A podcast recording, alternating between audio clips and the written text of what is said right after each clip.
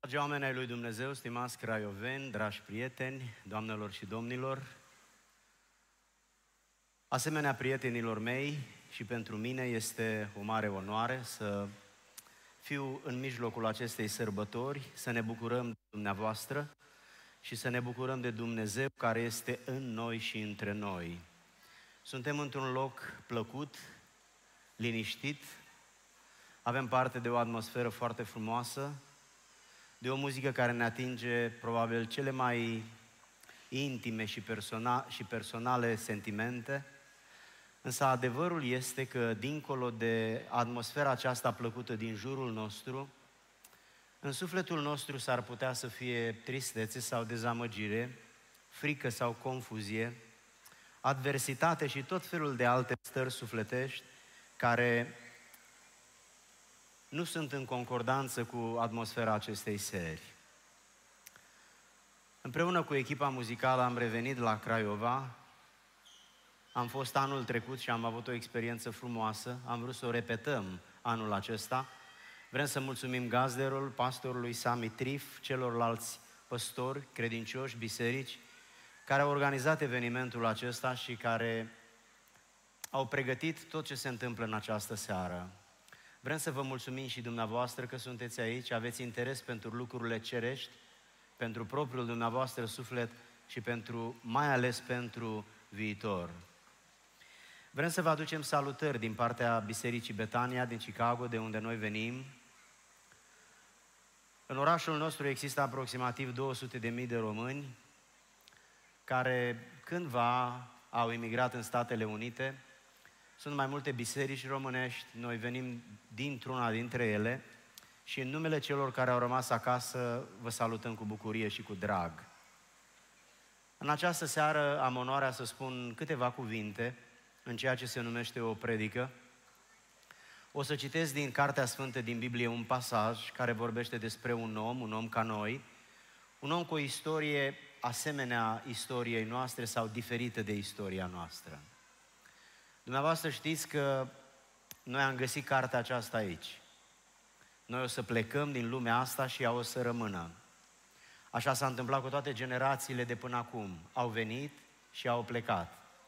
Dar această carte care însumează descoperirea lui Dumnezeu, revelația lui Dumnezeu, a fost, este și va rămâne vocea lui Dumnezeu printre oameni. Adevărul este că nu toți oamenii se apleacă asupra Scripturii cu interes, cu respect, pentru că Dumnezeu a dat oamenilor o viață și fiecare om are dreptul să aleagă ce face cu ea, chiar și atunci când alege să facă lucruri greșite. Dumnezeu ne-a creat ca pe sine, cu libertatea de a hotărâ ce alegem să facem. Adevărul este că întotdeauna libertatea implică o mare responsabilitate. Atunci când ai dreptul să porți un pistol, ai o foarte mare responsabilitate pentru felul în care îl folosești. Atunci când ai multă putere, ai o foarte mare responsabilitate pentru cum o folosești. Așa este și cu libertatea vieții noastre. Dumnezeu ne-a oferit libertatea, dar în egală măsură. El ne va cere socoteală de felul în care ne-am gestionat viața.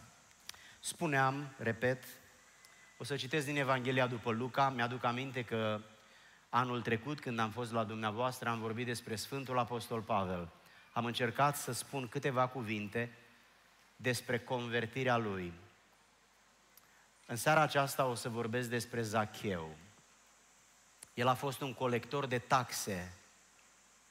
Lua taxele de la propriul popor și le trimitea cezarului de la Roma. Drept pentru care el a fost urât de propriul lui popor. A fost privit ca un trădător, ca un trădător de neam. Aș vrea să vorbesc puțin despre el, pentru că povestea lui s-ar putea să ne inspire și să se constituie într-o lecție serioasă de viață pentru noi și pentru alegerile noastre. O să vă rog frumos, pe câteva clipe, să vă ridicați. Mulțumesc. Iisus a intrat în Ierihon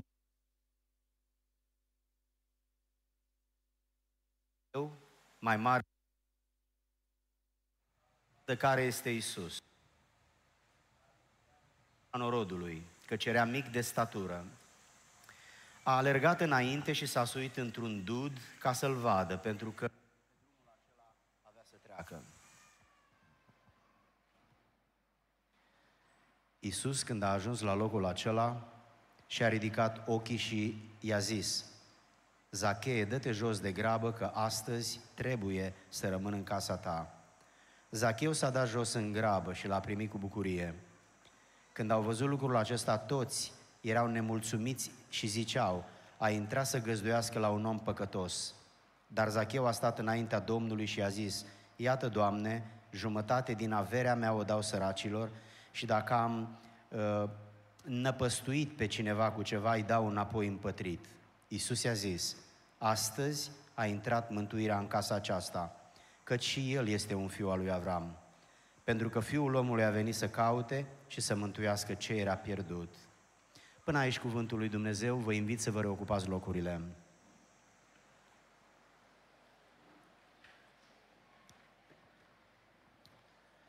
Stimați și dragi prieteni, v-am chemat în această seară aici să vorbim despre Dumnezeu. Am fost la foarte multe întâlniri în viețile noastre și fiecare întâlnire a avut scopul ei. Scopul întâlnirii din această seară este să privim în noi și să privim în sus. A trecut o mare parte din viața noastră și a mai rămas o altă parte. Pentru unii mai lungă, pentru alții mai scurtă. Seara aceasta este una dintre seriile vieții noastre. Și este bine că suntem aici, fiindcă suntem predispuși să ne gândim la lucrurile care sunt cu adevărat importante. Aș vrea să privim împreună în pasajul acesta pe care l-am citit și să ne uităm la acest bărbat care era unul dintre oamenii de succes din orașul acesta care era lângă Ierusalim, aproximativ 15-20 de kilometri. El uh, a ajuns directorul biroului de taxe și impozite, serviciu care i-a dat posibilitatea să înșele, să ceară mai mult și o parte să oprească. Așa se face că Zacheu a ajuns un om bogat.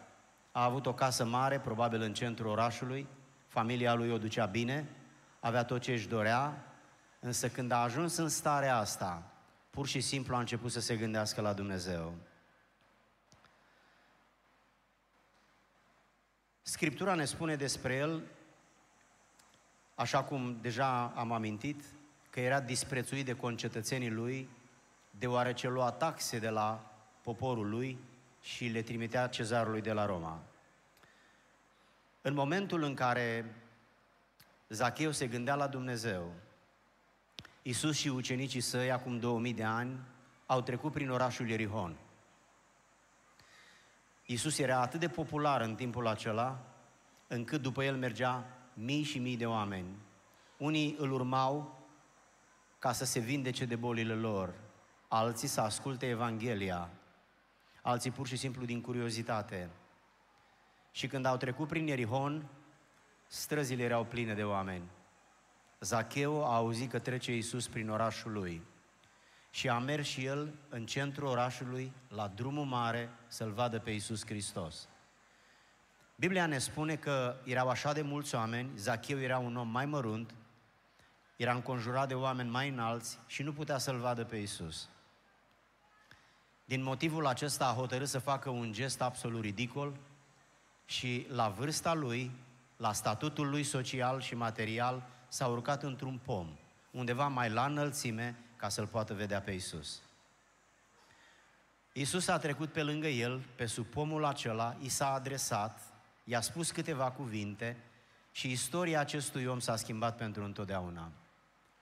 Este interesant uneori, trecând prin crizele vieții, prin anumite momente importante care ne solicită, care ne emoționează, care ne provoacă, este interesant faptul că paradigma noastră de gândire, mentalitatea noastră despre lume și viață se poate schimba radical.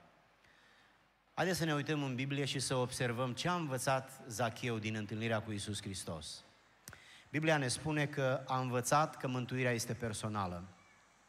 Mântuirea nu este națională și nu este comunitară, nu este personală și nu este la nivel de grup.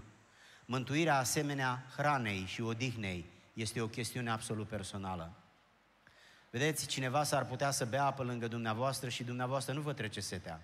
Îi trece celui care bea apă. De ce? Pentru că a bea apă este un lucru personal. La fel este mântuirea sufletului. Omul acesta când s-a întâlnit cu Isus și-a dat seama că fiecare ființă umană trebuie să doarmă, să mănânce și trebuie să se mântuiască. Mântuirea de asemenea este voluntară. Isus i-a spus lui Zacheu, dă-te jos. Dacă el nu vrea să se dea, nu s-ar fi dat. Însă a vrut să-l învețe faptul că atunci când un om nu vrea, pur și simplu Dumnezeu nu-l constrânge. Trăim într-o lume unde suntem constrânși. Am fost constrânși să purtăm mască. Am fost constrâns să stăm în casă, în carantină. Am fost constrâns să facem lucruri sau să nu facem lucruri pe care am fi vrut să le facem sau să nu le facem. Trăim într-o lume unde există constrângere. Ei bine, Dumnezeu nu constrânge pe nimeni. Pentru că Dumnezeu nu vrea să primească ceva, ci Dumnezeu vrea să ofere. De aceea Zacheu a înțeles că mântuirea este personală și este voluntară. A înțeles de asemenea că este importantă. Iisus i-a spus, dă-te jos de grabă, dă-te jos imediat, dă-te jos repede. Uh, nu era nevoie de cuvântul acesta, dar Hristos a vrut să precizeze faptul că atunci când te gândești la lucrurile spirituale, trebuie să faci din asta o prioritate. Trăim într-o generație de oameni unde uh, meditația asupra vieții spirituale, asupra scripturilor, asupra perspectivei vieții veșnice, nu mai este la fel de acută cum era în generația părinților, bunicilor sau mai, sau mai ales a străbunicilor noștri. Încă un lucru important, mântuirea este obligatorie. De ce spun asta? Trebuie ca mântuirea să intre în casa ta, îi spune Hristos. Din perspectiva lui Dumnezeu, mântuirea este obligatorie. Câte lucruri nu sunt obligatorii din punctul de vedere al părinților și nu sunt obligatorii din punct de vedere al copiilor. Și copiii întreabă, dar de ce trebuie să? Pentru că el, copil fiind, nu înțelege de ce trebuie să. Și părintele încearcă să-i explice, uite de ce trebuie să. Observați, Iisus Hristos îi spune lui Zacheu că mântuirea este personală, voluntară, importantă și obligatorie. Trebuie să. Încă un lucru, este urgentă. Astăzi trebuie să intru în casa ta. Nu mâine, nu altă dată, astăzi. De fapt, singura zi pe care o avem este astăzi. Puteți dumneavoastră să mai faceți ceva ieri? Singura zi pe care o avem este astăzi. Am citit o întâmplare care mi-a plăcut și cred că ar fi bine să o împărtășesc cu dumneavoastră. Am citit despre faptul că un evreu, știți dumneavoastră, evreii sunt buni de făcut bani, și a deschis o prăvălie în centrul orașului și pe geamul mare de la intrare a scris cu litere suficient de vizibile Cine cumpără astăzi cu bani, mâine va cumpăra fără bani. Dând de înțeles că ar trebui fiecare cetățean din oraș să facă, să cumpere ceva astăzi, pentru că mâine are posibilitatea să ia fără bani ce îi va plăcea din prăvălie. Oamenii s-au grăbit să-și cheltuiască economiile cu speranța că mâine, vorba vorbei, va intra în prăvălie și își va lua ce se cade. A doua zi de dimineață erau foarte mulți oameni, mai mulți decât vreodată până atunci, foarte mulți oameni în fața magazinului. Evreu a ieșit, a deschis prăvălia și s-a adresat mulțimii. Oameni buni, de ce ați venit așa de dimineață aici? Și ei au răspuns, jupânașule, cum de ce? Matale ne-ai promis că dacă ieri cumpărăm cu bani, astăzi cumpărăm fără bani. Și el a spus, mă, oameni buni, voi sunteți siguri că așa am spus eu? Da, zice, și pe geam scrie asta. Și evreu a spus, e foarte bine că scrie pe geam, pentru că în felul ăsta uh, este ușor de citit. Ia citiți ce scrie pe geam. Pe geam scria, cine cumpără astăzi cu bani, de-abia mâine cumpără fără bani. Și în fiecare zi pe geam scria același lucru. Asta înseamnă că mâine nu va exista niciodată. Când pășim în mâine, devine astăzi. Noi nu putem să trăim mâine niciodată și nu putem să trăim nici ieri. Singurul zi în care putem să trăim este astăzi. Nu este așa că noi toți regretăm anumite lucruri pe care nu le-am făcut în ziua potrivită? Nu este așa că regretăm pentru că am amânat și amânarea nu a mai fost valabilă? Atunci când mântuirea sufletului, împăcarea cu Dumnezeu, iertarea păcatelor, dobândirea vieții veșnice este importantă, lucrul acesta nu se face mâine. Întrebați un bolnav care este pe patul spitalului, când ai vrea să te faci sănătos? Și arătați-mi măcar unul care ar spune mâine. Întrebați pe unul frip de sete, când ar vrea să bea apă? Și arătați-mi unul care ar vrea să spună mâine. Nu, noi toți vrem să se întâmple lucrurile de care avem nevoie astăzi. Iisus Hristos a tratat mântuirea sufletului într-o manieră mai importantă decât oricare altă prioritate din viețile oamenilor. Încă un lucru, mântuirea este divină, adică este produsă de Dumnezeu. Noi avem impresia că moralitatea noastră, faptele noastre bune îl înduplecă pe Dumnezeu. Dragii mei, oamenii sunt ființe imperfecte. Oamenii sunt ființe sociale și spirituale, dar oamenii sunt ființe imperfecte. Observați un micuț când învață să vorbească, învață și să mintă și nu-l învață nimeni. El învață singur. De ce? Pentru că omul e înclinat înspre rău. Noi toți știm că facem lucruri pe care n-am vrea să le mai facem. Și nu putem să facem lucruri care ar trebui făcute. Sunt bărbați care nu-și mai iubesc soțiile. Sunt părinți care nu sunt responsabili de creșterea sau educația copiilor lor. Sunt guvernanți care au ajuns într-un loc unde au uitat de ce au ajuns acolo. Nu vreau să judec pe cineva, dau doar niște exemple ca să pun în evidență ideea centrală a discursului meu. Mântuirea este făcută de Dumnezeu și este oferită oamenilor în dar. Faptele noastre bune nu pot concura cu pretenția lui Dumnezeu. Dumnezeu este ființa absolută, infinită, eternă, fără început sau sfârșit. El trăiește într-un univers care este extrem de diferit de al nostru, unde nu există nimic vizibil. Dumnezeu nu e o ființă vizibilă, nici diavolul, nici îngerii, după cum gândurile și sentimentele noastre nu sunt vizibile. Noi avem impresia în universul material în care trăim că orice lucru când există trebuie să se vadă, dar foarte multe lucruri din elementele universului acestuia nu se văd pentru că nu au o constituție materială. Încă ceva, mântuirea este permanentă. Mântuirea este permanentă. Hristos îi spune, astăzi mântuirea va intra în casa ta. În casele noastre intră foarte multe lucruri. Întreb, a intrat mântuirea în casa dumitale? Ai o noțiune biblică despre ce înseamnă mântuire? Ai o înțelegere biblică despre de ce este vorba de mântuire? Ai citit vreodată Biblia să știi cine este Dumnezeu? Noi oamenii ne erijăm în niște ființe atot cunoscătoare și vorbim despre lucruri asupra cărora nu avem cunoștință și devenim ridicoli în felul acesta. Cineva a venit să-mi spună că nu există Dumnezeu și l-am întrebat, ai citit vreodată Biblia? Și a spus nu. Și atunci, de ce vii să vorbești cu mine despre lucruri spirituale dacă n-ai citit niciodată Biblia? Dacă dumneata n-ai citit niciodată cartea de istorie, de ce vrei să discuți cu mine despre ani de domnia ai lui Ștefan cel Mare sau Mihai Viteazu? Dacă n-ai citit niciodată din cartea de chimie sau de fizică, ce să vorbim despre chimie, despre tabelul lui Mendeleev sau despre legea lui nu știu cui? Persoanele care nu sunt informate trăiesc în ignoranță și cu cât ești mai ignorant, cu atât ți se pare că știi mai multe lucruri. Scumpii mei, sunt oameni care trăiesc într-o teribilă ignoranță.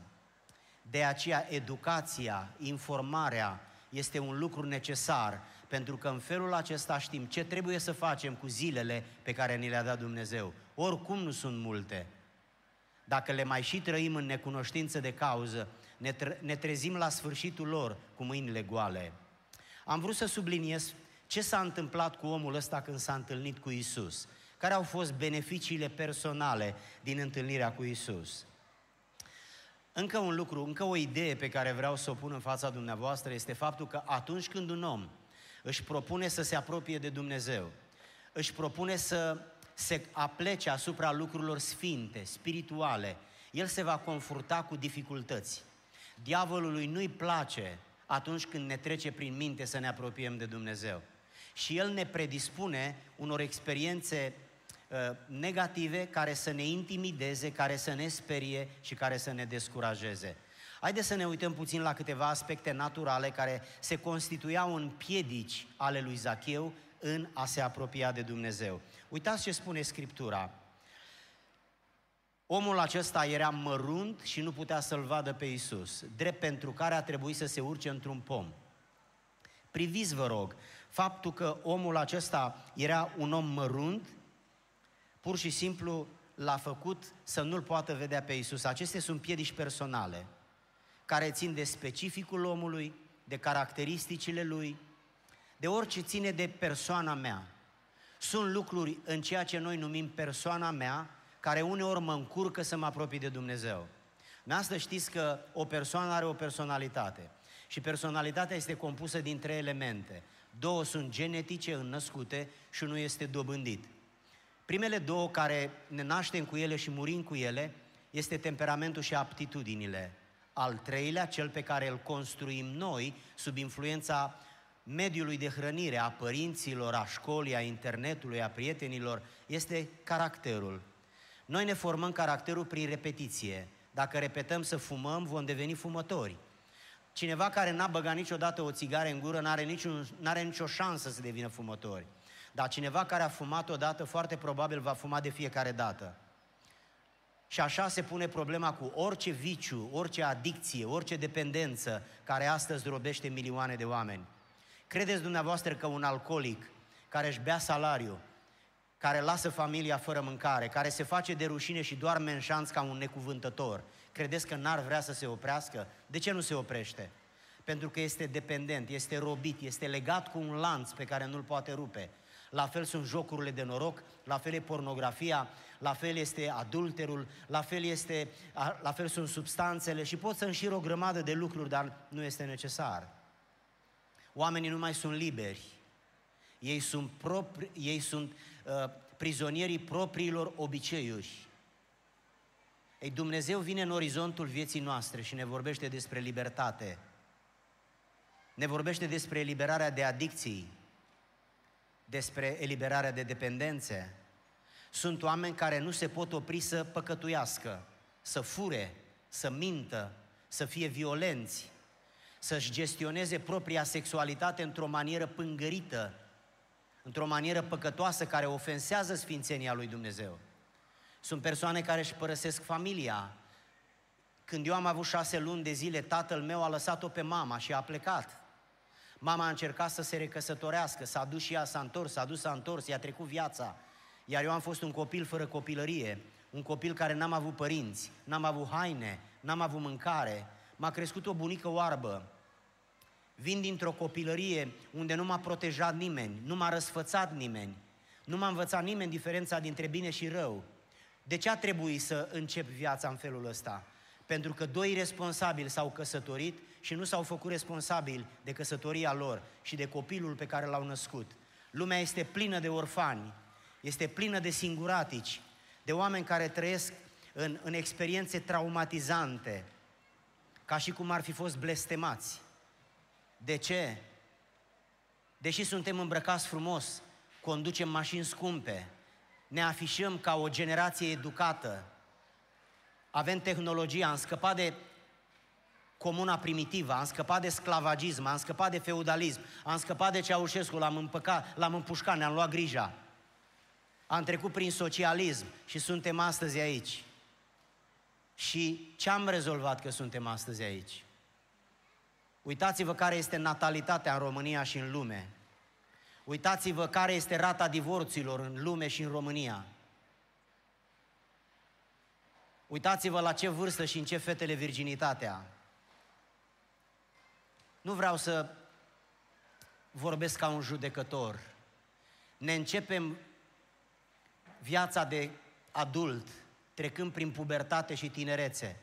Și s-ar putea să nu știm să gestionăm anii ăștia în care nu avem experiența să luăm decizii bune.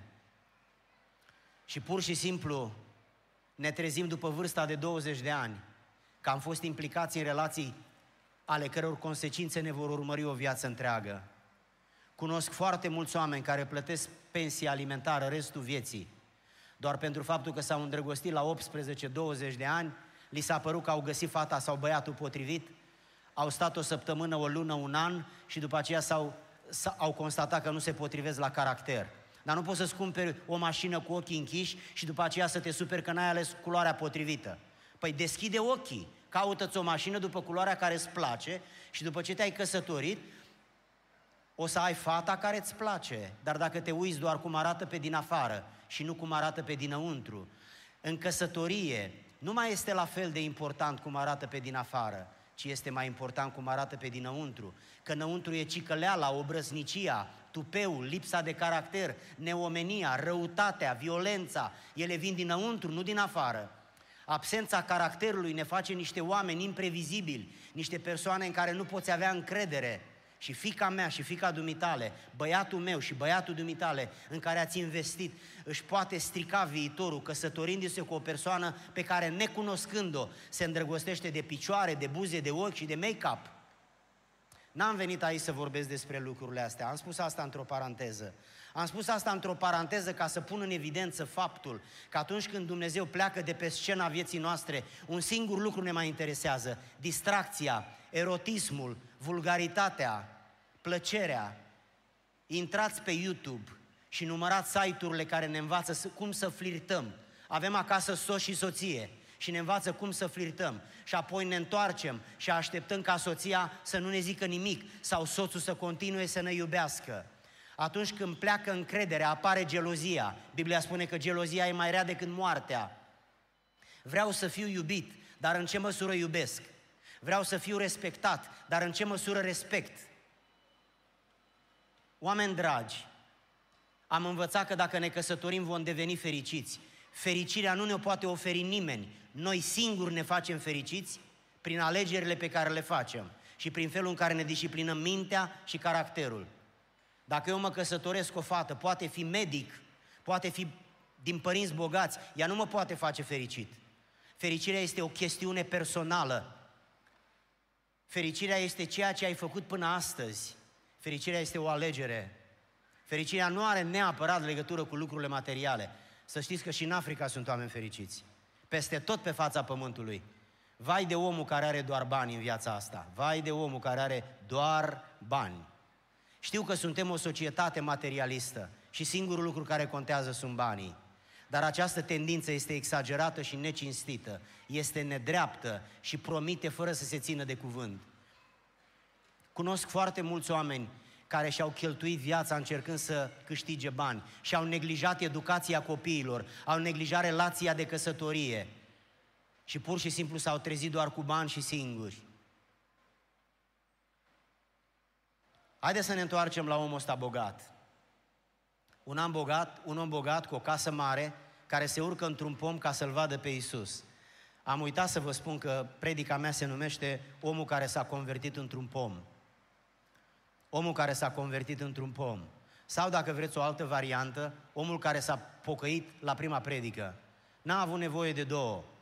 Omul care s-a convertit la prima predică. A se converti, verbul ăsta înseamnă a schimba ceva dintr-un lucru într-un alt lucru. Dacă aveți, dacă aveți dolari sau euro sau lire, atunci mergeți la o casă de schimb valutar sau la bancă și schimbați din valută în moneda națională. Asta se, asta se spune am convertit banii din în. Ei, tot la fel, convertirea se folosește și atunci când un om îl primește pe Dumnezeu în viața lui și îi se schimbă viața. Nu religia, stimați prieteni. Dacă schimbați doar religia, nu câștigați nimic. Pentru că eu sunt tot eu. Degeaba îmi schimb costumul, tot eu sunt. Degeaba îmi schimb pălăria și cravata, tot eu sunt.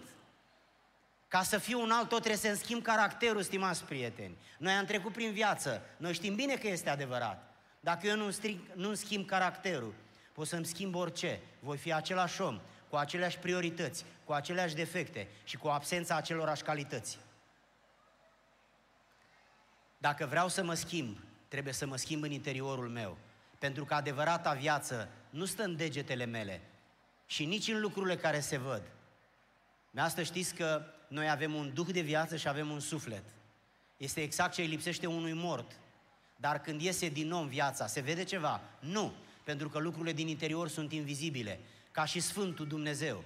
Invizibilitatea lui Dumnezeu ne deranjează, pentru că noi nu avem o relație cu nimeni pe care să nu-L vedem. Și noi ne așteptăm să-L vedem și pe Dumnezeu.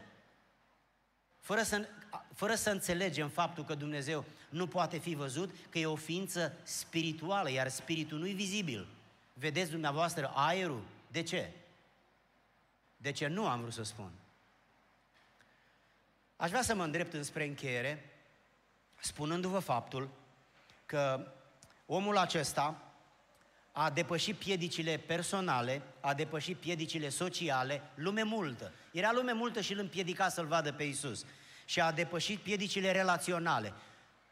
Concetățenii lui îl disprețuiau pentru că avea o meserie care servea cezarului și jupuia concitadinii, își jupuia concetățenii. Și din motivul acesta toți se uitau la el ca la un trădător un om cu probleme personale, cu probleme sociale și cu probleme relaționale. Probabil că nimeni nu i-ar fi dat vreo șansă să se apropie de Dumnezeu. Cine îl vedea pe ăsta, vedea un bandit, vedea un tâlhar, vedea un nemernic, vedea un om care s-a pricopsit furând de la oameni. Dacă era taxa 50 de euro, el le cerea 60 sau 80.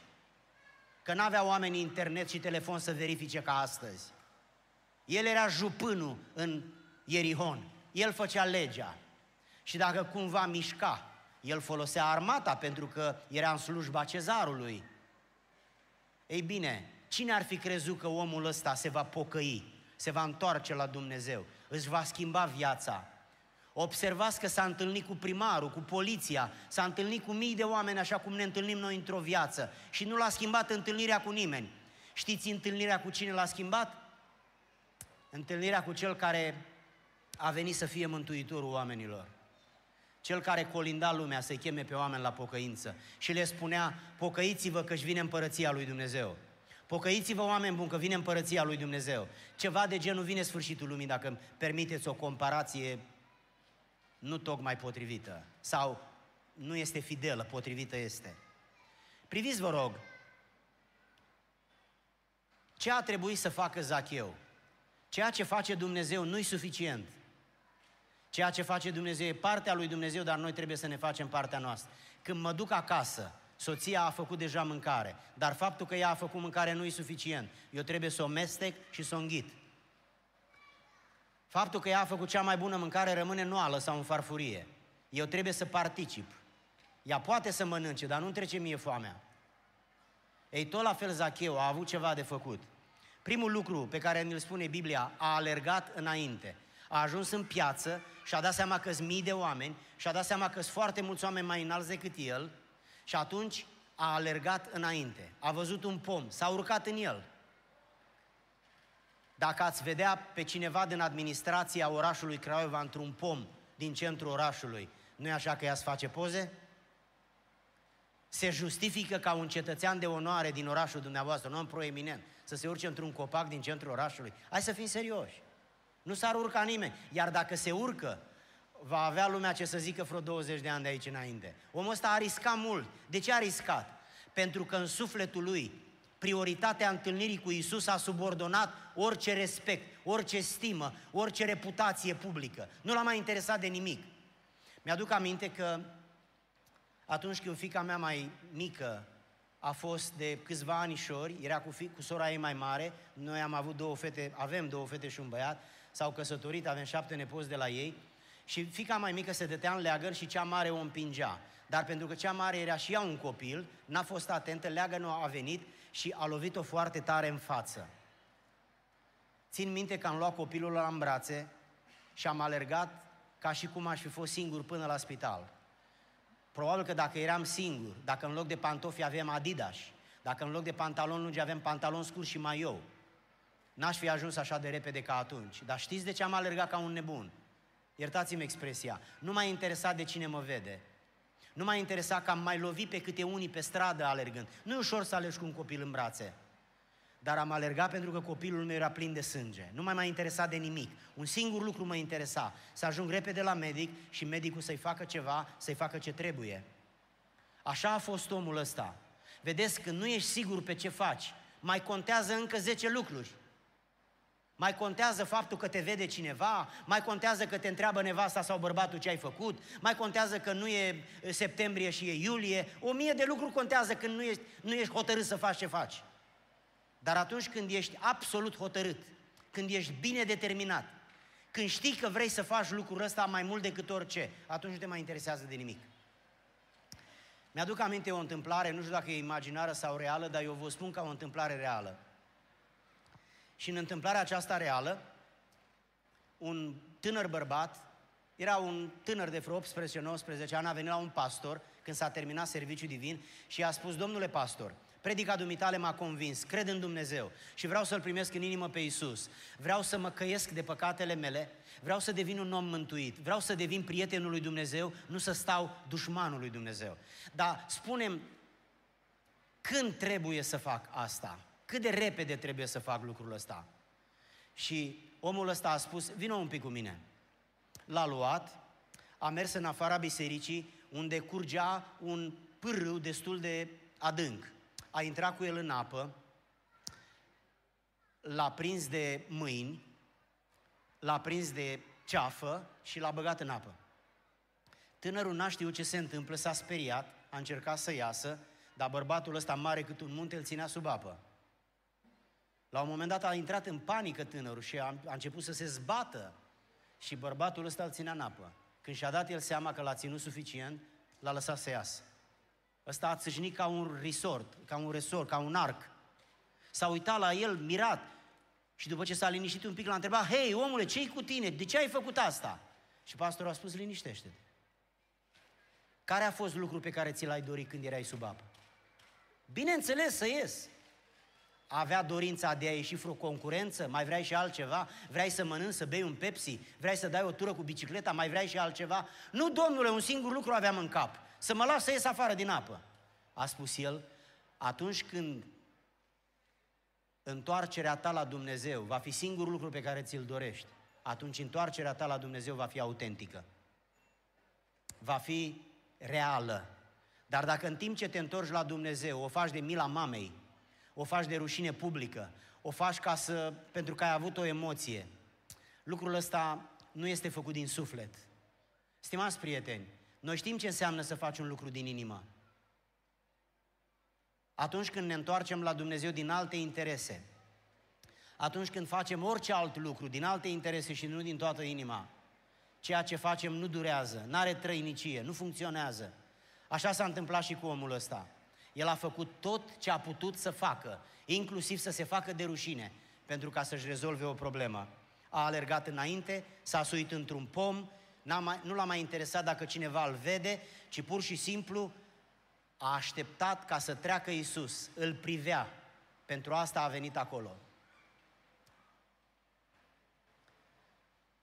Ce anume l-a ajutat pe Zacheu să-și împlinească scopul? Faptul că Dumnezeu a venit în întâmpinarea nevoii lui. Gândiți-vă la următorul lucru.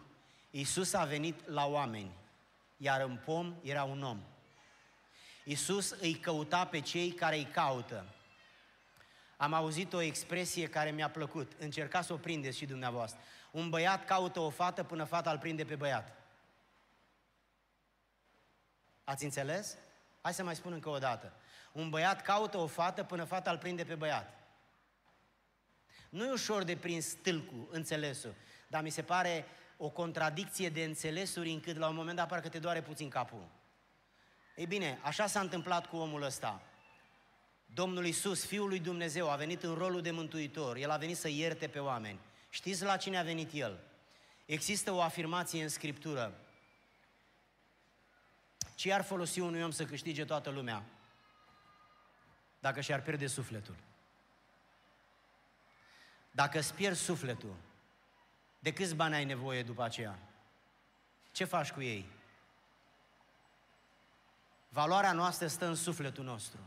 Banii îi câștigi și cheltui.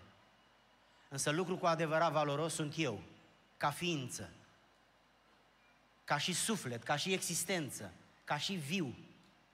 Acesta este singurul lucru important. După ce mor, puteți să-mi dați cel mai nou Mercedes, cea mai mare casă din orașul dumneavoastră. Puteți să mă plimbați cu avionul în toată lumea. Dar credeți că eu mai știu, mai simt ceva, mai mă interesează? Nu. Așa facem cu mamele. Uităm de ele până mor și dintr-o dată devin cele mai speciale persoane din lume. Și plângem, ne tragem de cap, de păr, de haine, mama mea. Dar ce ai făcut pentru ea în ultimii 10 ani? Că probabil te-ai dus într-o țară străină și nu i-ai dat un telefon. E nevoie ca mama să moară, să devină importantă? Nu e ea importantă pentru că mi-a dat viață? Ea m-a adus în lumea asta. Ar trebui să devină cea mai importantă ființă până mă căsătoresc. Și apoi soția să devină cea mai importantă ființă. Că așa a rânduit Dumnezeu lucrurile. Nu vreau să fac multă filozofie, mă apropii de încheiere, pentru că Dumnezeu îl caută pe om. Dumnezeu a întâmpinat căutarea lui Zacheu. Și s-au căutat unul pe altul și s-au găsit. Iisus când a ajuns sub pomul care era Zacheu, de parcă ar fi avut GPS, cum am avut noi când am venit aici. Mă refer la Musafir, nu la dumneavoastră. Dumneavoastră cunoașteți orașul. Iisus a oprit sub pom. Eu sunt sigur că i s-a mărit pulsul lui Zacheu. A zis, ce o să zică? Dacă zice, bă, hoțule, dă-te jos din pom. Bă, banditule, dă-te jos din pom. El avea dreptate Iisus să spună asta? Evident. Așa i-a zis? Nu. Știți cine spune așa? Oricine, cu excepția lui Dumnezeu. Dacă cauți pe cineva care să te iubească, îți recomand o singură ființă. Dacă cauți pe cineva să fie loial, îți recomand o singură ființă. Dacă cauți pe cineva să te ierte și să nu-ți mai, bagă, să nu-ți mai bage degetul în ochi niciodată, reproșându-ți ce ai făcut, îți recomand o singură ființă. Dacă cauți pe cineva să-ți ofere viață veșnică, să te vindece de boala pe care o ai, să-ți ierte păcatele care le-ai făcut, să te primească așa cum ești, îți recomand o singură ființă. Și ființa aceea este cel pe care l-a trimis Tatăl, Dumnezeu Tatăl, adică Dumnezeu Fiul, Iisus Hristos. El este Mesia, El este Emanuel, El este Fiul Dumnezeului celui prea înalt, El este Mântuitorul, meseria Lui este de mântuitor, adică de iertător de păcate. Câte păcate face un om în viață? Multe. Câte se adună în 50, 60? Am 60 de ani în perioada asta. Câte păcate se adună în 60 de ani? Dacă faci 3 pe zi, într-un an sunt 1000. În 60 de ani, 60 de mii. Dacă aș fi trecut de roșu pe roșu de 60 de mii de ori, ce pedeapsă mi-ar da legea? Dacă aș fi spart 60 de bănți, câți ani de pușcărie ar trebui să iau? Dacă aș fi bătut 60 de mii de oameni, ce ar trebui să-mi facă judecătorul? E, așa de vinovat suntem în fața lui Dumnezeu. Oameni dragi, nu putem pleca de aici înainte de a ne spăla pe mâini, înainte de a ne rezolva problema. Justiția lui Dumnezeu ne-a dat în urmărire generală, pentru că s-au adunat prea multe. S-au adunat prea multe. Să ne păzească Dumnezeu, să murim cu toate păcatele astea peste noi. Pentru că dincolo există o singură alternativă, iadul. Știți ce trebuie? să ne oprim și să observăm că pe lângă noi trece Isus. Pe lângă hoțul ăla de Zacheu a trecut Isus. Și știți ce a făcut? S-a oprit. Vecinul s-ar putea să te disprețuiască, să râde de dumneata, să râde de copilul dumitale, că nu e așa de deștept ca al lui, să râde de dumneata că ai Dacie și el are Mercedes, să râde de dumneata că ai o femeie bolnavă, a lui este tânără, frumoasă și de 50 de kilograme, Iertați-mă, nu vreau să miștocăresc. Imaginați-vă că nu vreau să fac asta. Dar vreau să fiu uman. Vreau să vorbesc limba pe care o înțelege orice om. Vreau să spun despre realitățile care ne provoacă stres, frustrare și dezamăgire. Trăim într-o lume care ne invidiază sau ne disprețuiește. Invidia este de jos în sus, disprețul e de sus în jos. Oameni dragi, Iisus trece pe lângă noi chiar dacă nu se vede ca atunci când avea un trup uman. Și știți ce face? Se oprește lângă noi. Puteți să vă imaginați? Se oprește lângă noi. Pentru că eu, așa cum mă vedeți, nu sunt un om perfect, sunt exact ca dumneavoastră. Cel mult, El mă iubește pentru că El m-a făcut, El e mama mea. Eu am trei copii, nu seamănă unul cu altul.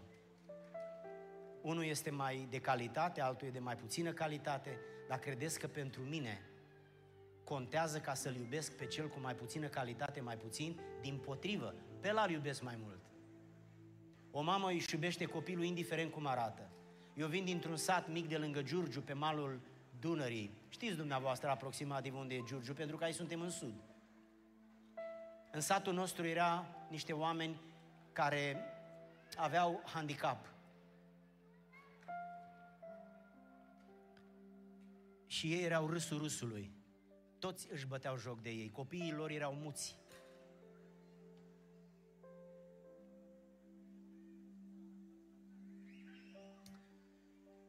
Și am auzit-o pe mama lor într-o împrejurare, răspunzând, reacționând la disprețul pe care îl manifesta o femeie din sat, o femeie bogată. Și țin minte că eram, aveam vreo 17 ani plus minus. Femeia asta s-a uitat plângând la femeia care râdea de ea și de copiii ei, îi spunea că are copii proști. Și se referea la unul dintre ei care făcuse ceva urât în sat. Și mama lor s-a uitat la femeia asta și plângea. Și a spus, vecina, ascultă-mă, tu ai dreptate, este prost. Dar nu uita, e prostul meu.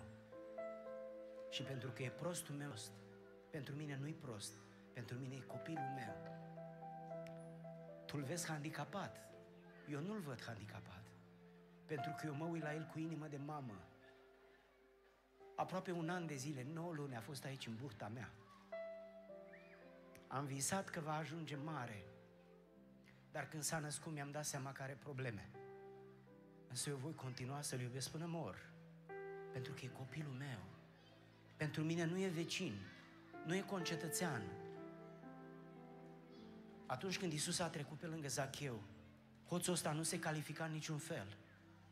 Ar fi trebuit să-i spună, du-te în iad. Merita asta 100 de procente. Dar Isus a spus, dă-te jos. S-o fi speriat omul. De ce, mă, de ce mă cheamă în prezența lui?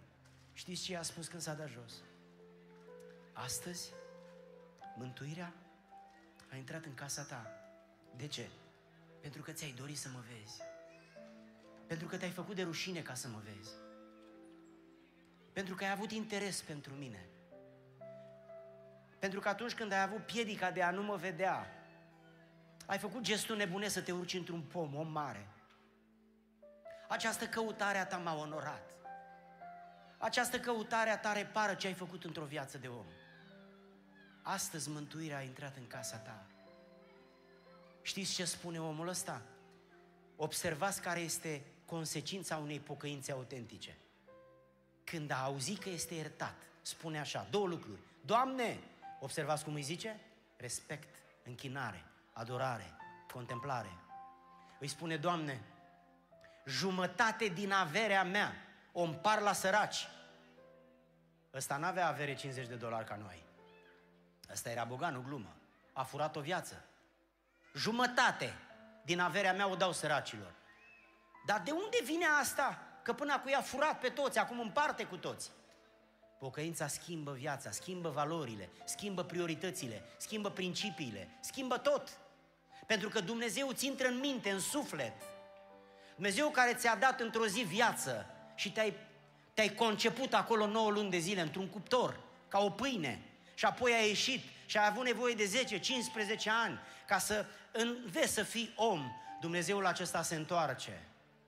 Mi-aduc aminte de o glumă, fac o paranteză.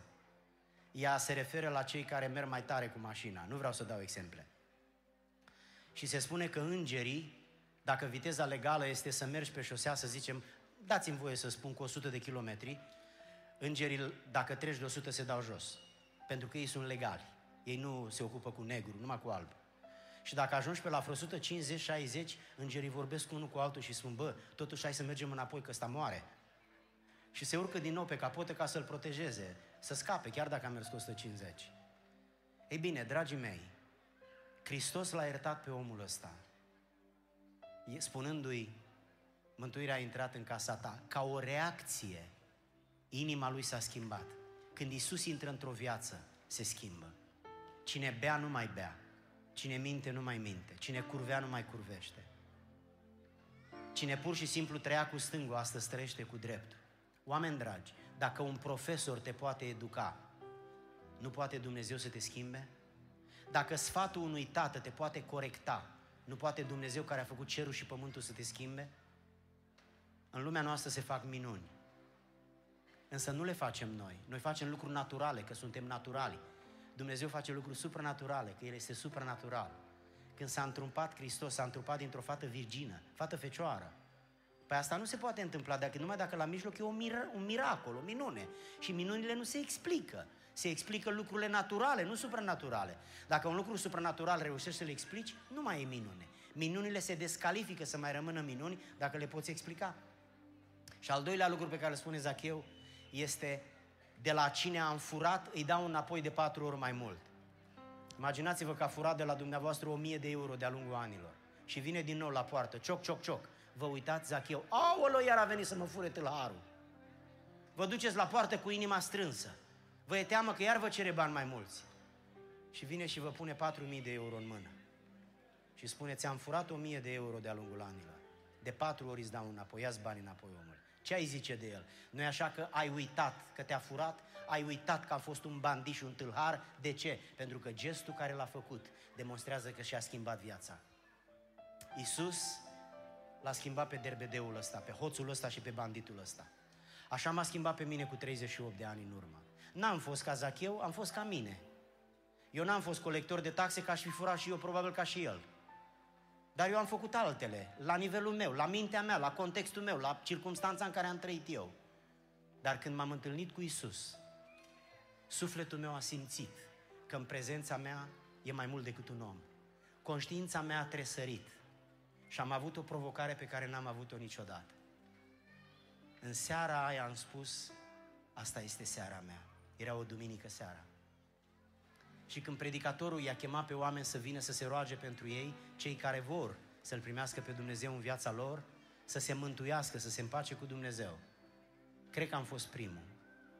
La prima predică care am ascultat-o în viața mea, mi s-a părut așa de rentabil să te căiești și să scapi de păcate.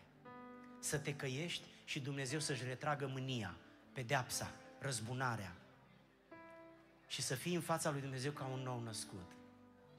M-am gândit eu, domnule, dar mă gândesc că toată lumea vrea asta. Cine vrea să se ducă acasă sub mânia și pedeapsa lui Dumnezeu? Să intri într-un parapet, într-un pom, să te lovească necazul. Cine vrea? Nimeni. Oameni dragi, nu vreau să vă sperii. Am venit în orașul dumneavoastră cu o oră înainte să înceapă programul și o să plec câteva minute mai târziu după ce se va termina. Eu și prietenii mei, echipa muzicală, dacă vom mai fi în viață, probabil că la anul sau la anul sau la anul, vom mai reveni, vrem să mai revenim. Sunteți prietenoși, sunteți liniștiți, sunteți niște oameni inclinați religioși, religios, sunteți niște oameni trecuți prin viață.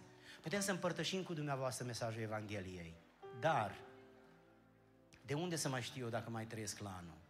Mi-ar place să trăiesc, dar de mine depinde. Nu știu nici dacă o să mai mă trezesc mâine de dimineață. De câte ori m-a înțepat inima în viața mea odată foarte tare, și am chemat ambulanța, m-a dus la spital. Știți de ce m-am dus? Sperând că dacă sunt bolnav o să mă facă ea bine. Dar nu să știți că vine odată vremea când nu te mai poate face nimeni bine. Știți care este cel mai previzibil lucru din viața unui om? Previzibil înseamnă un lucru care știi sigur că se va întâmpla. Știți care este cel mai previzibil lucru? Faptul că vom muri. Mai previzibil că asta nu-i, nu nimic. Dacă poți să fii sigur de ceva, Ăsta este lucru de care ești cel mai sigur. Nu scapă nimeni. Moartea este democratică, moartea este previzibilă.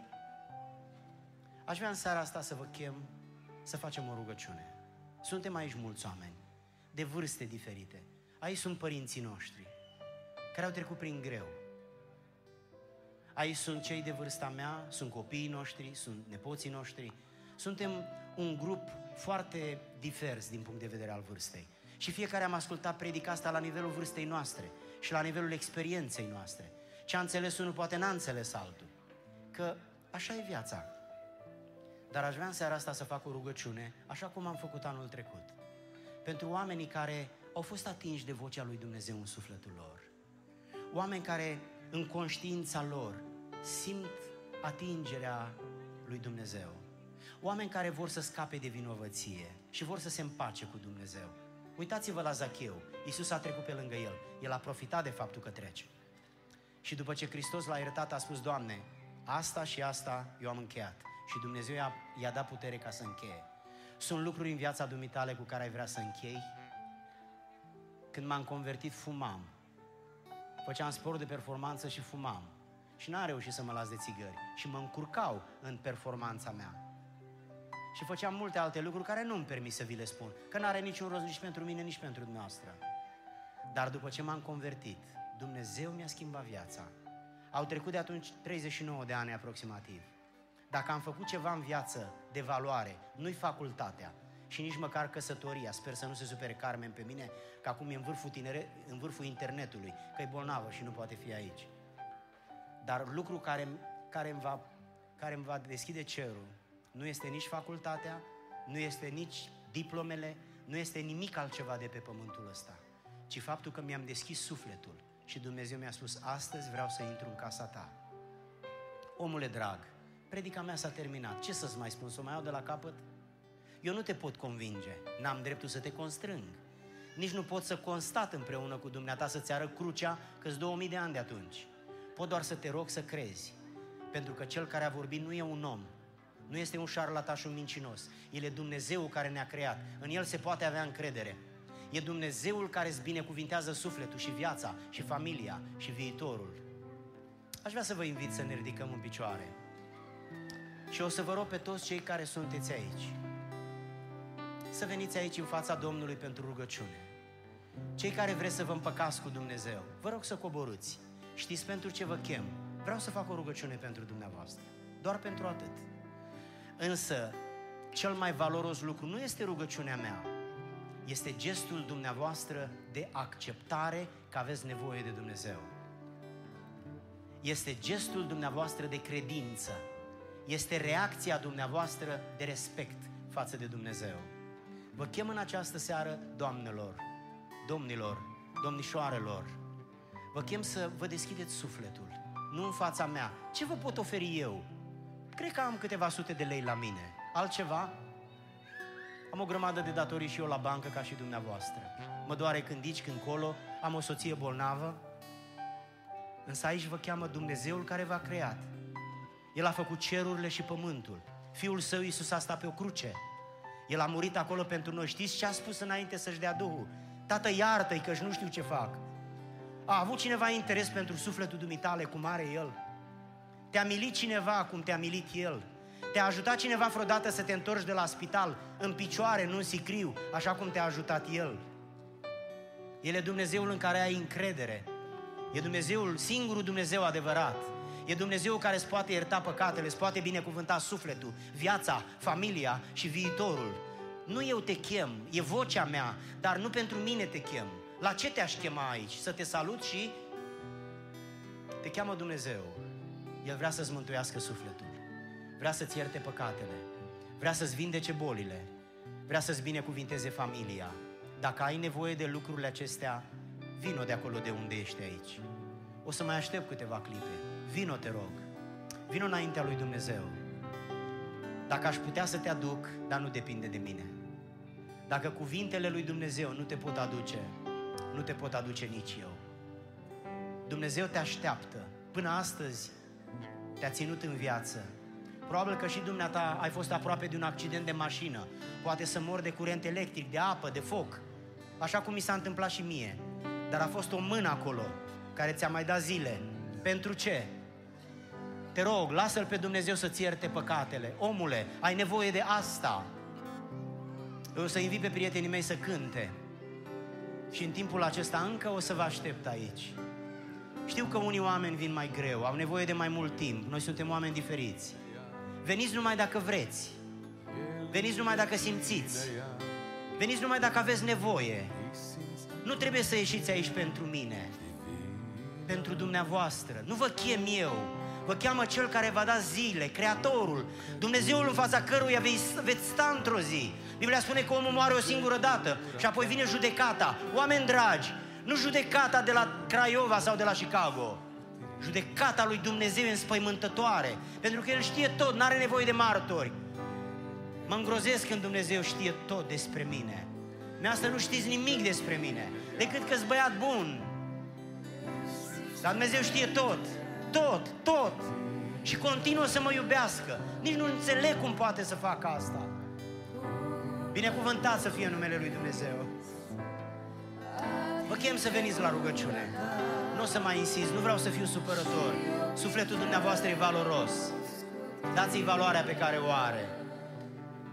Lăsați păcatele să fie luate de mâna străpunsă de cuie a lui Isus și plecați de aici ca niște oameni iertați. Lăsați justiția lui Dumnezeu în urmă, lăsați păcatele în urmă. Oameni dragi, redobândiți-vă libertatea de a fi curați și fără păcat. Pentru că altfel nu puteți ajunge în cer, în rai. Dumnezeu să vă binecuvinteze.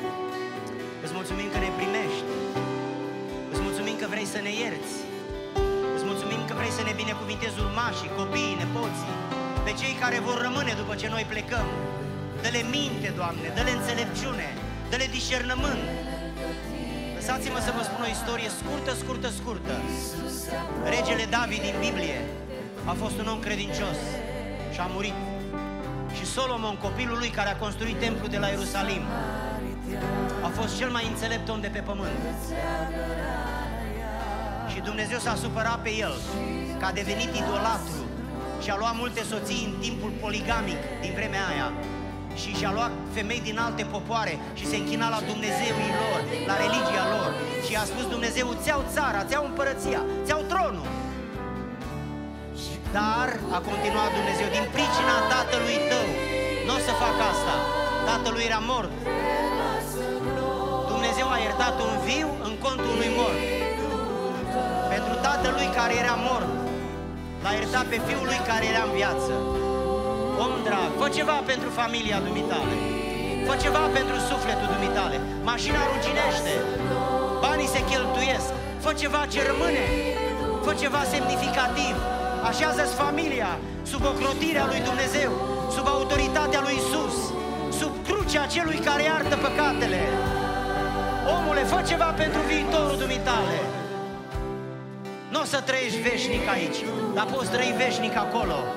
Acolo Dumnezeu să vă binecuvinteze.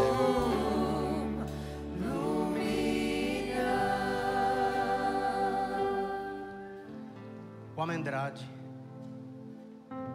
bucur așa de mult că sunteți aici, în primul rând în tribună, dar apoi pentru că ați coborât. Pentru că eu am trecut pe drumul pe care dumneavoastră treceți. Se zice că o bătrână din Oradea a venit până la București, trebuia să rezolve o problemă și n-avea pe, n-avea pe nimeni și în tramvai au furat portofelul din geantă. Și când a ajuns în gara de nord să-și cumpere bilet spre Oradea, n-a mai găsit portofelul. Ce fel de portofel o fi avut bătrâna? O batistă, nu știu ce. Bunica avea o batistă. Și a început să plângă disperată. Cu ce o să se ducă ea la Oradea? O femeie simplă de la țară. Și până la urmă a spus, n-am decât să, să le spun oamenilor, oameni buni, uite ce mi s-a întâmplat. Vă rog, ajutați-mă să-mi cumpăr un bilet, să mă duc acasă. Și nimeni nu o băga în seamă, credea că e un cercetor. Și un cercetor, un adevărat cercetor a văzut-o. S-a apropiat de ea și i-a spus, Doamnă, ce s-a întâmplat? Eu te văd. Și el a spus, a băgat mâna în buzunar, a numărat banii de care avea nevoie, i-a dat spunând așa, eu știu ce înseamnă să n-ai, ia de la mine. Oameni dragi, eu am fost odată omul care a ieșit în față și știu ce s-a întâmplat după aceea până astăzi. Ferice de dumneavoastră, că vă așezați în brațul celui care a făcut cerul și pământul. În brațul celui care s-a legat cu promisiune că dacă crezi în Fiul Său pe care l-a trimis să moară pentru noi și dacă regreți, îți pare rău, ai remușcări sincere din suflet, Dumnezeu te iartă. Nu eu am promis asta, nu eu am scris Biblia, el a scris-o și El se ține de cuvânt. Dacă noi încercăm să ne ținem de cuvânt, să ne protejăm demnitatea și onoarea, cum să nu se ține Dumnezeu de cuvânt? Haideți să facem rugăciunea aceasta și să cerem ce ne-a promis El. Haideți să ne revendicăm moștenirea care este a Tatălui nostru din ceruri și a Hristosului care a murit pentru ca să ne poată ierta. Tatăl nostru care ești în ceruri, în autoritatea lui Isus, Mântuitorul nostru, în această seară stăm în fața Ta ne ridicăm sufletul spre Tine și prin rugăciunea noastră mijlocim pentru bărbați și femei tineri și mai în vârstă, care prin credință ca un gest de ascultare au ieșit în fața ta la mesajul Evangheliei tale ca să se căiască de păcate și să creadă în Isus Hristos ca mântuitor al lor personal. Tu ai promis din gura ta și făgăduința și tu te vei ține de cuvânt că ești Sfântul Dumnezeu din ceruri. La picioarele tale venim cu rușine, la picioarele tale venim cu regret, cu amărăciune, că au fost ani în care nu am știut să facem asta, când am avut alte gânduri, intenții și preocupări. Și atunci am săvârșit păcate înaintea ta și ne-am făcut vinovați și ne-am așezat sub o sândă. Dar astăzi scăpăm de o sândă asta, pentru că ne așezăm sub iertarea lui Isus și pentru că El își va pune sângele Lui de pe cruce peste noi și ne va ierta, că nu există iertare de păcat fără sânge. În vechime murea un miel ca să fie iertate păcatele poporului. Astăzi sângele mielului lui Dumnezeu a fost vărsat pentru ca noi să fim iertați. Știind că pe fața pământului, poate exact în clipa asta, milioane de oameni se căiesc, ridicând mâna că vor să-L primească pe Isus. Aici la Craiova, aici în teatru de vară, în acest celebru și minunat parc, mulți oameni își vor schimba pentru întotdeauna destinul. Se vor da jos dintr-un tren care mergea greșit și se vor urca într-un altul care merge în brațele lui Dumnezeu. O, minunatule Dumnezeu, îți mulțumesc că le-ai ieșit înainte. Îți mulțumesc că ți-ai deschis brațele să-i primești. Îți mulțumesc că le ierți păcatele cu sângele Fiului Tău care s-a chinuit pe cruce între cer și pământ. Îți mulțumesc că nu ții cont că au fost multe și răutăcioase păcatele, multă dușmănie și multă nebunie. Și Tu te-ai apropiat și ai iertat cu autoritatea Fiului Tău care a murit pentru ei. Îți mulțumim, Doamne, îți mulțumim. N-aveam nicio șansă. Îți mulțumim, Doamne, îți mulțumim mai stăm în fața ta cu rugăciunea, primește-ne și ascultă-ne, nu merităm, nu avem cu ce să-ți plătim, nu ești dator cu nimic la noi, doar cerem milă, Doamne. Te rog, dacă cineva e bolnav aici, dacă e lovit de boală, dacă e amărât, Doamne, dacă e în suferință, dacă se gândește că pleacă și rămâne copii fără tată sau fără mamă, în seara asta, Tu care ai murit să ies păcatele și să vindești bolile, în autoritatea pe care ai ca Fiul al lui Dumnezeu, ca Mesia, trimisul care iartă și vindecă. Atinge-te de trupul acestor oameni. Dacă e acolo unde sunt, cred că Tu ești Mesia pentru ei, că ești Mântuitorul pentru ei, că ești Fiul lui Dumnezeu pentru ei. Datorită acestei credințe, așa cum ai condiționat în Scriptură, vindecă-i, fă o minune, Doamne. Proslăvește-ți numele, arată-te lor în cer și pe pământ nu este nicio formă de autoritate deasupra ta. Tu ești fără sfârșit și fără început. Ai milă de văduvă și de orfan. Ai milă de bătrânii care n-au medicamente și pâine. Ai milă de cei care sunt persecutați. Ai milă de cei care sunt chinuiți. Ai milă de oricine care este amărât și trântit la pământ de viață sau de sistemele ei. Doamne, îndură-te și ai milă de cel care te caută. Ai milă, te rog, de structurile sociale de aici din oraș, de armată, de poliție, de școli, ai milă de preoți și de biserică, trezește-i, Doamne, trezește-le Duhul pentru neprihănire, să spună adevărul poporului, ca lumea să fie mântuită și Dumnezeu să-și retragă mânia. Doamne, ai milă de copiii noștri, de urmașii noștri, de nepoții noștri. Fie-ți milă și ia blestemul de deasupra noastră. Ia blestemul de deasupra acestui oraș de deasupra caselor noastre, de deasupra familiilor noastre. Ia de la noi păcatul, Doamne, și aruncă-l în marea uitării. Dă-ne binecuvântare, dă-ne protecție, dă-ne siguranță, dar mai presus de orice, dă-ne mântuire prin Isus. Îți mulțumim, Tată, îți mulțumim, îți mulțumim, Tatăl nostru care ești în ceruri. Sfințească-se numele Tău, vie împărăția Ta, facă-se voia ta, precum în cer, așa și pe pământ. Pâinea noastră, cea de toate zilele, dă-ne-o nouă astăzi și ne iartă nouă greșelile noastre, precum și noi iertăm greșiților noștri. Și nu ne duce pe noi în ispită, ci ne izbăvește de cel rău, căci a Ta este împărăția și puterea și slava în veci. Amin. Lăudat să fie Dumnezeu!